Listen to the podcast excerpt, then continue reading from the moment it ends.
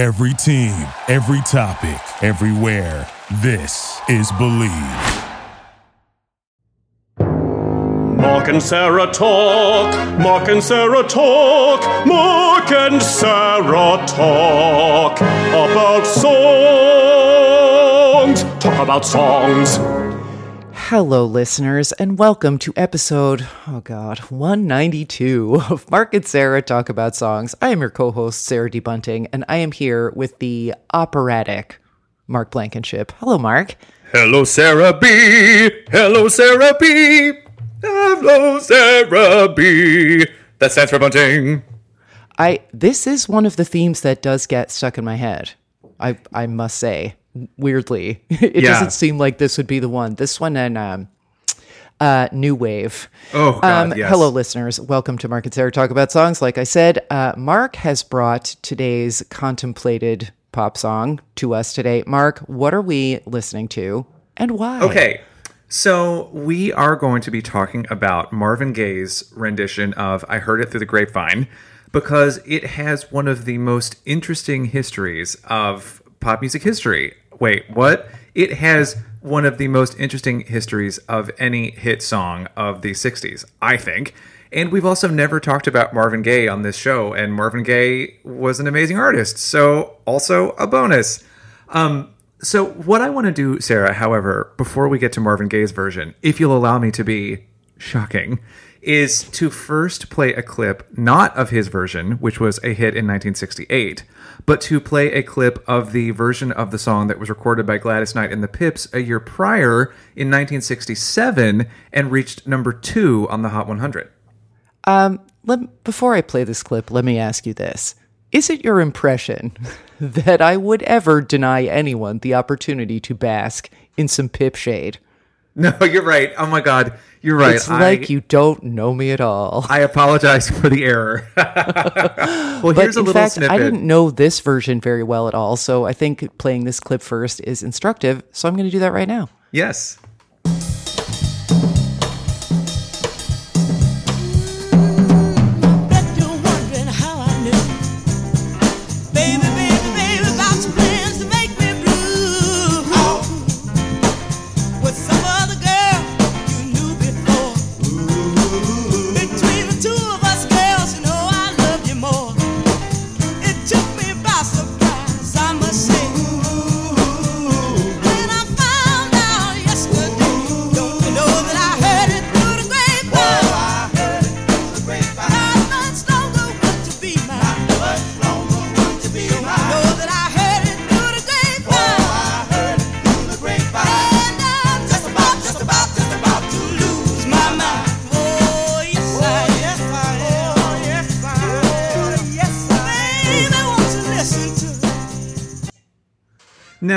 Sarah, let's pretend for a moment that this is the only version of the song that we've ever heard. Okay. It's a fucking awesome song, and she sounds great. Yeah. and the Pips are providing shade. You know what's funny? I recently read Jim DeRogatis' Soulless, The Case Against R. Kelly, and Gladys Knight's name keeps coming up because I think her husband or like ex-husband was tied into the R. Kelly management team and it's just like oh Gladys. Um like I you know she, she has no uh, she has no um real involvement in that. It's just like oh like don't book get Gladys's name out of your mouth please. The the pips probably have something to say about that as well and I am I am here for it. Um it's it is interesting. We don't have a clip of the Creedence Clearwater Revival version, but the this the many directions that this song can take in terms of how um, first of all, how much um, growth the narrator does within the song, and 2nd of all, how much like um, paranoia and sort of like I don't know if you agree with this, but I feel like in the Creedence version, the guy is sitting there with a pint glass of brown liquor and a gun. And the, and you're sort of like uh huh like sh- what what whatever you say Billy Ray I'm just gonna go to the car get my cigarettes. And then you run away. This feels like more of a um like a kiss off in the style of Aretha's Baby I Love You, which is not a kiss off song, but it's just much more like, you know, it ain't that love for you. And then Marvin Gaye's version is a completely different journey. Yes. So I completely agree with you. One of the things that I find so interesting about Gladys Knight's version is it does make me think of Aretha Franklin and actually it makes me think of the song Think because it's Yes. something about I am so irritated with you, you asshole, that I'm actually Yes. kind of enjoying my anger. There's this liberation of being just so mad at somebody that you're actually kind of in a good mood. And the rhythm and the instrumentation of this song certainly uh, gets that point across. And like Yeah. you said, the Pips are just back there instead of shading Gladys like they are in uh, uh, Midnight Train to Georgia. They're shading the No Good Man because they're like you could just see them popping up behind her and being like, "Heard it through the grapevine that you're an asshole." Yeah. oh, while we're here and talking about things that the Pips would shade, which is basically everything because they're awesome, I should note, listeners, um, the reopening of New York City for phase one involves construction, specifically next door to Mastess's Brooklyn HQ. So if you hear random thumping and banging, first of all, That's what she said.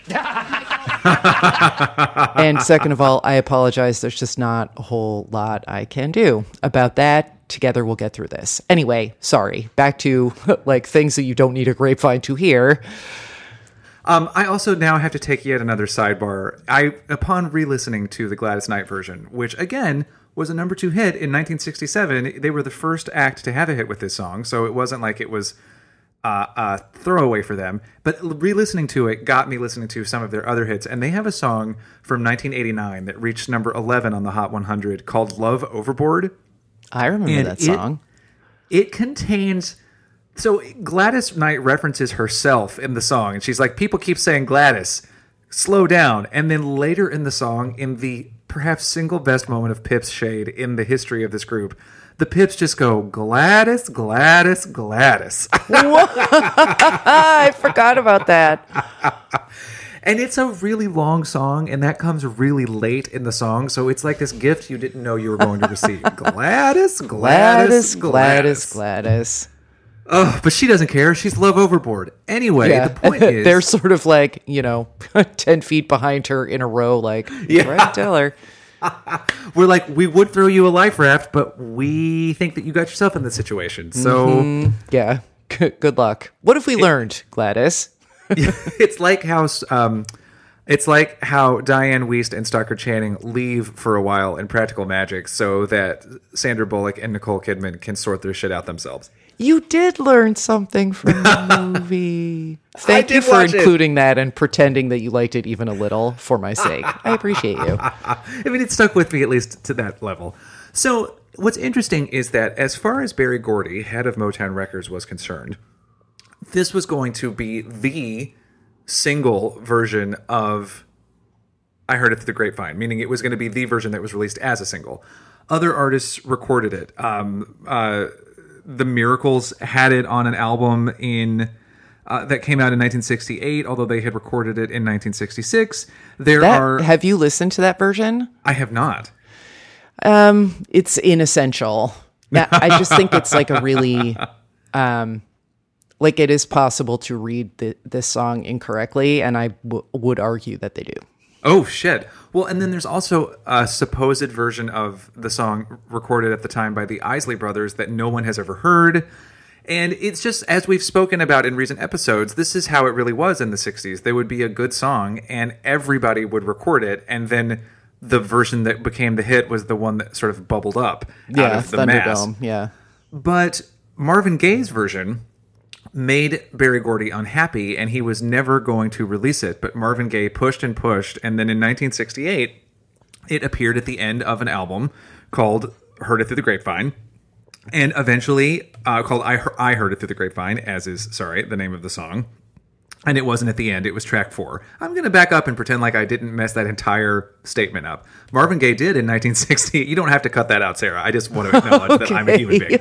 Um, Marvin Gaye recorded the song and it was put on a 1968 album, track four, called I Heard It Through the Grapevine. But Marvin Gaye was never going to be allowed to release it as a single But things happen, people hear things, DJs play songs, and then the next thing you know, this is the version of the song that becomes a massive multi week number one less than a year after the Gladys Knight and the Pips version. Here is a clip of what Marvin Gaye did with I Heard It Through the Grapevine.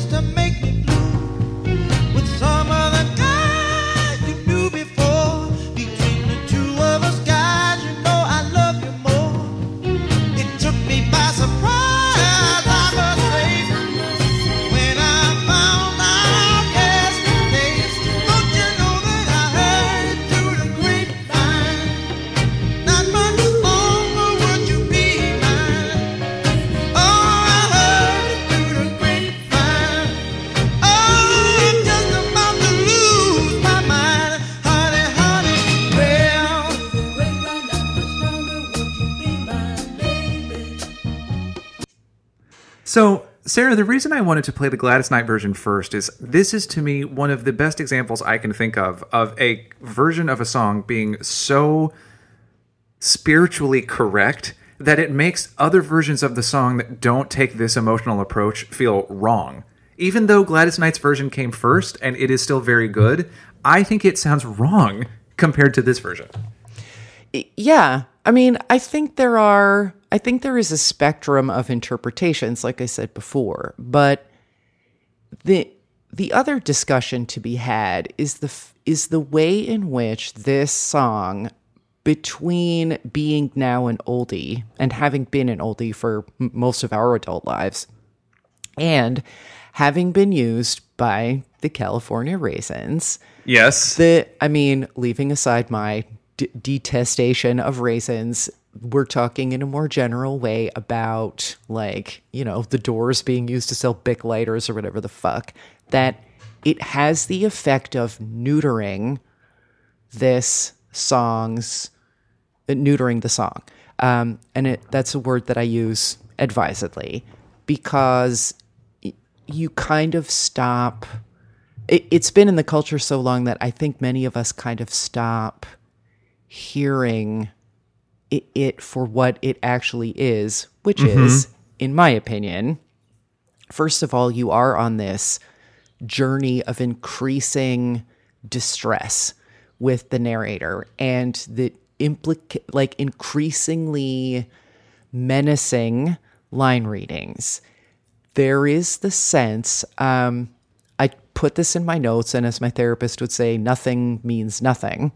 Um, that th- the backup singers are these ladies who sound as though they are not captive but they're they're not they don't really want to be there.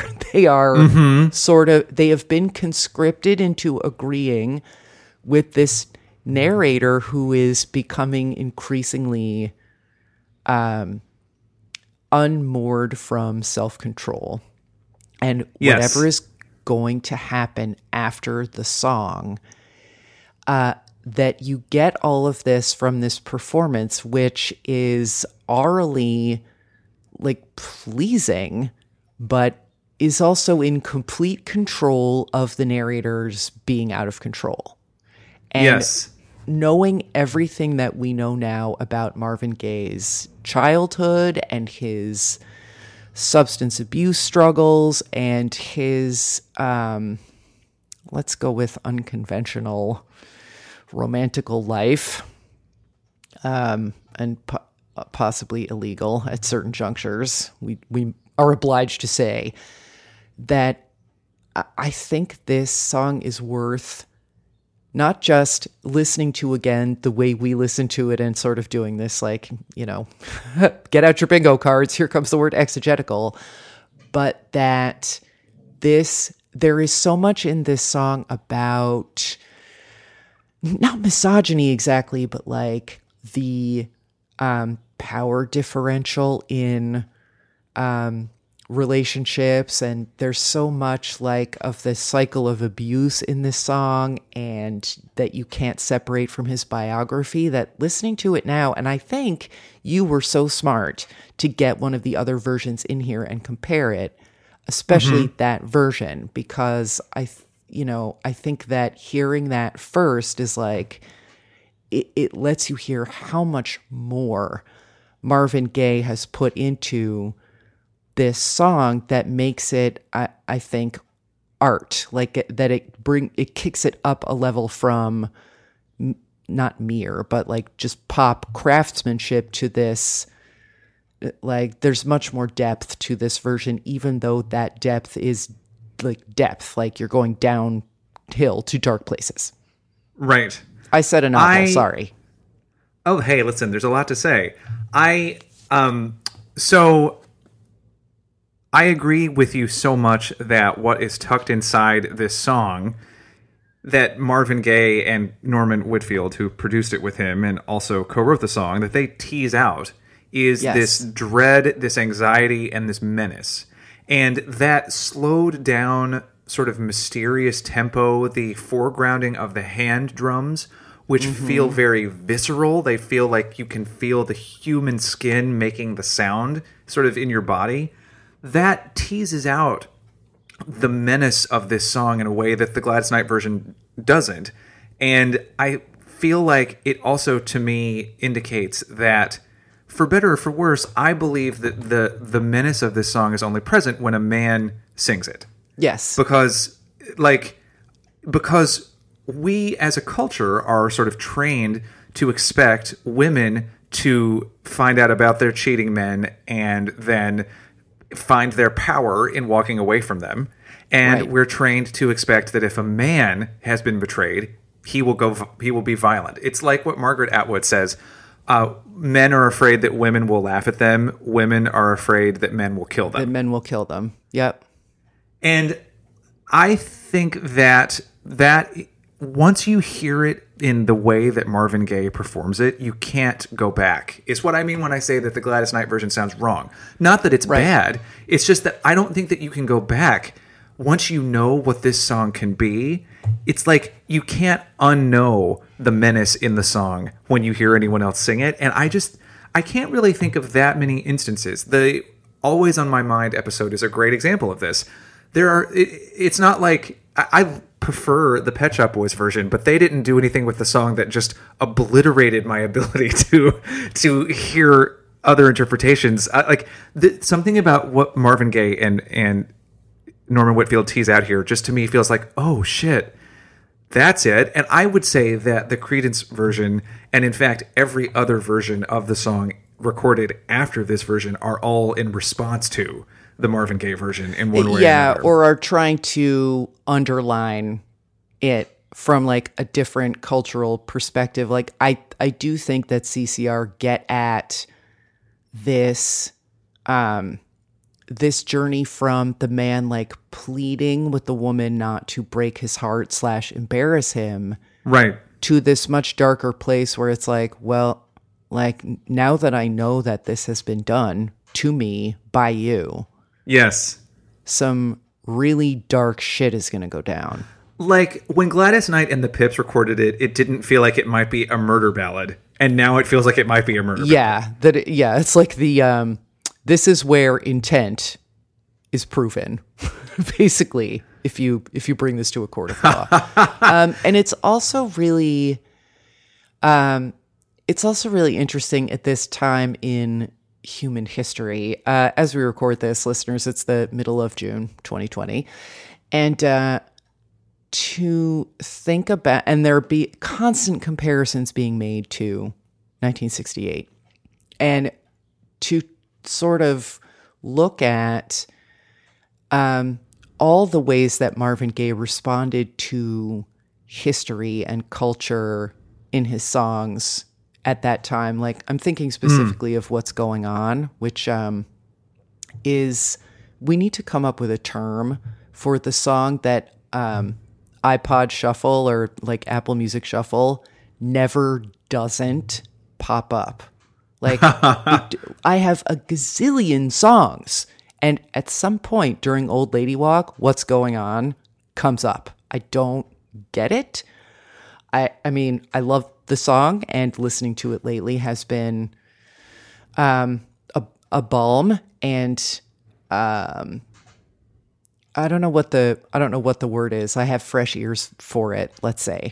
but to I don't know, to, I think Marvin Gaye has been in like the pantheon of pop and soul for so long that we can forget how he got there and how the fact that he was deeply a part of his own time made him timeless. And I mm-hmm. think that this song is an excellent example of that and a really cool thing to think about right now in June of 2020. Like, how, why does this artist still speak to us? Yes, and I, I, it's such a great way of putting that. Yeah, and I also found myself in really listening to the Gladys Knight version, able to hear the Marvin Gaye version with fresh ears, and it made me feel thrilled by his artistry because what he's doing as a vocalist obviously the technical aspects of his singing are incredible the way that he is able to go up into that falsetto but not lose any of his control He's The- like, I just, I just want to talk to you. I just want to talk to you about it. And but it's like lots of singers can hit the notes, but very few of them can tell a story with the notes the way that he is doing. And I just feel like that is another one of the reasons that for instance I find what's going on to be such a timelessly powerful song because the pain of the song is so evident in the way that Marvin Gaye sings it. Uh, it is. I think I will probably use that as our outro uh, for this episode. But um, th- there is something about the rendition of uh, the line "War is not the answer" that Yeah. Like there are so many emotions sort of fighting with each other in in a you know in one bag in that line that he's like you know war isn't the answer but it feels like it is and even if it's not the answer what was the question and also we're going to war anyway and by we i mean people of color who didn't know a congressman and Right. There's just like i mean it's just heavy with history and portent but it's also beautifully sung. And there is that uh, capital r romantic sublime like it, th- there's like all this negativity in these emotions but his translation of them is so expert and beautiful. And I, you know, I I think it was hard for him to do this. I think it took a toll on him to be this artist in the world. Hmm.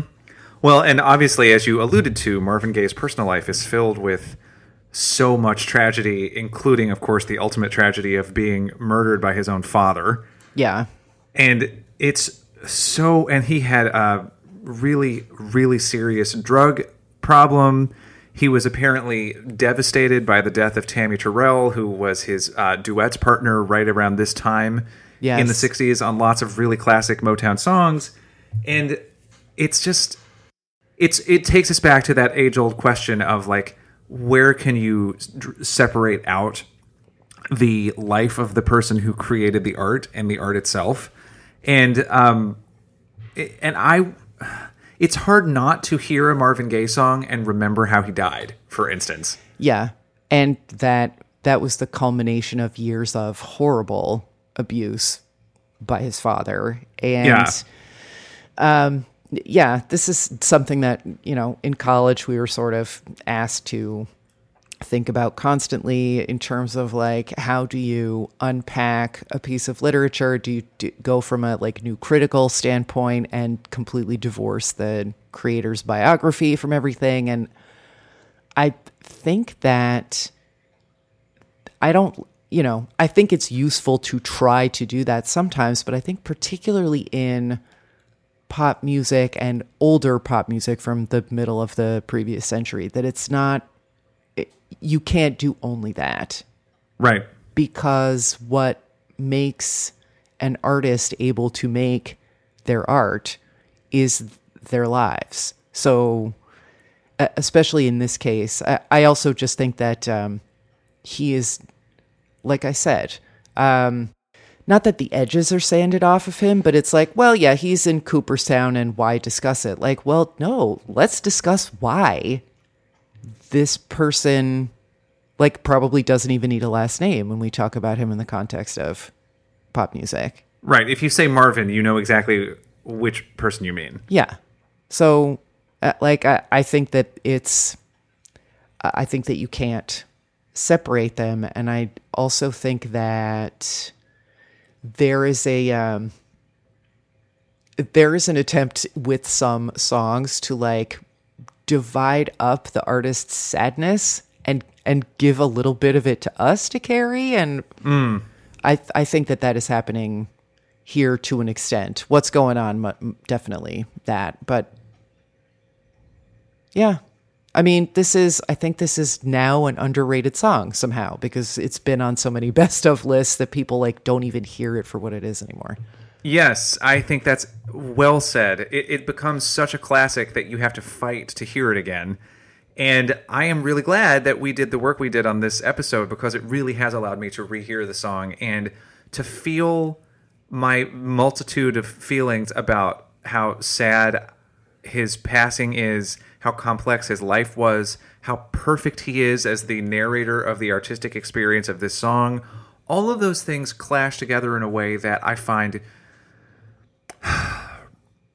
painful in a in a good way, like the good kind of pain where art makes you f- like forces you to feel things that you need to confront. And I feel like Yeah. this song gets gets me there so effortlessly, and uh, I'm just really uh, like you were saying. I mean, this is one of the most emotionally fraught times in our country's history, especially in our recent history, as we contend with our marrow deep and p- apparently unchanged commitment to white supremacy in the way that much of the country is operated. And we've always known that those things were there, but much like, but sometimes you have to really look at them again to see them in a different way. And it's like all of those emotions bubbling up, having uh, the art of someone like Marvin Gaye, like, it helps me access and, and process some of those feelings.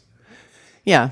And, uh, you know, thank you for bringing this song uh, out for discussion because I will admit, I was like, what is there to say about this? Like, it sort of went on our upcoming list um, in Google Docs. And I was like, all right, I'm up for it, but I feel like I got, I'm to have nothing because, like I said before, when you first think about this song, you're like, well, yeah, it's a classic. And, but I mean, sit with it, you guys, and like let us know if you agree about this sort of um, d- dark art.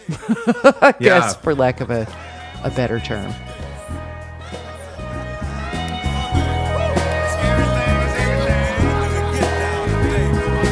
Mother, mother, there's too many of you crying.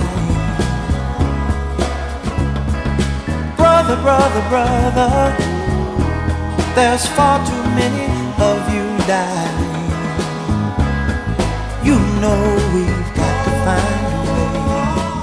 Y'all, Mark and Sarah Talk About Songs is hosted by Mark Blankenship, aka me, and Sarah D. Bunting, and it's edited by Sarah D. Bunting as well.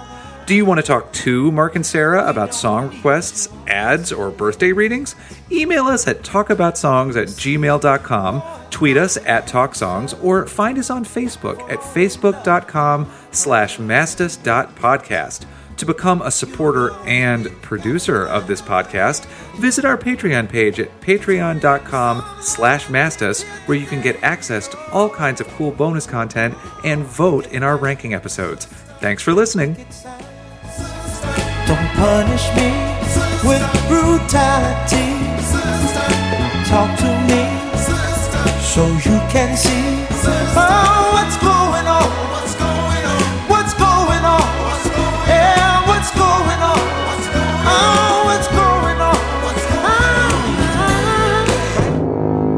and Sarah talk. Mark and Sarah talk. Mark and Sarah talk about songs. Talk about songs.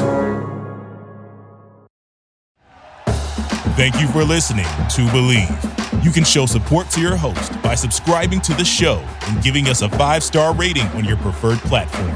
Check us out at Bleav.com and search for B L E A V on YouTube.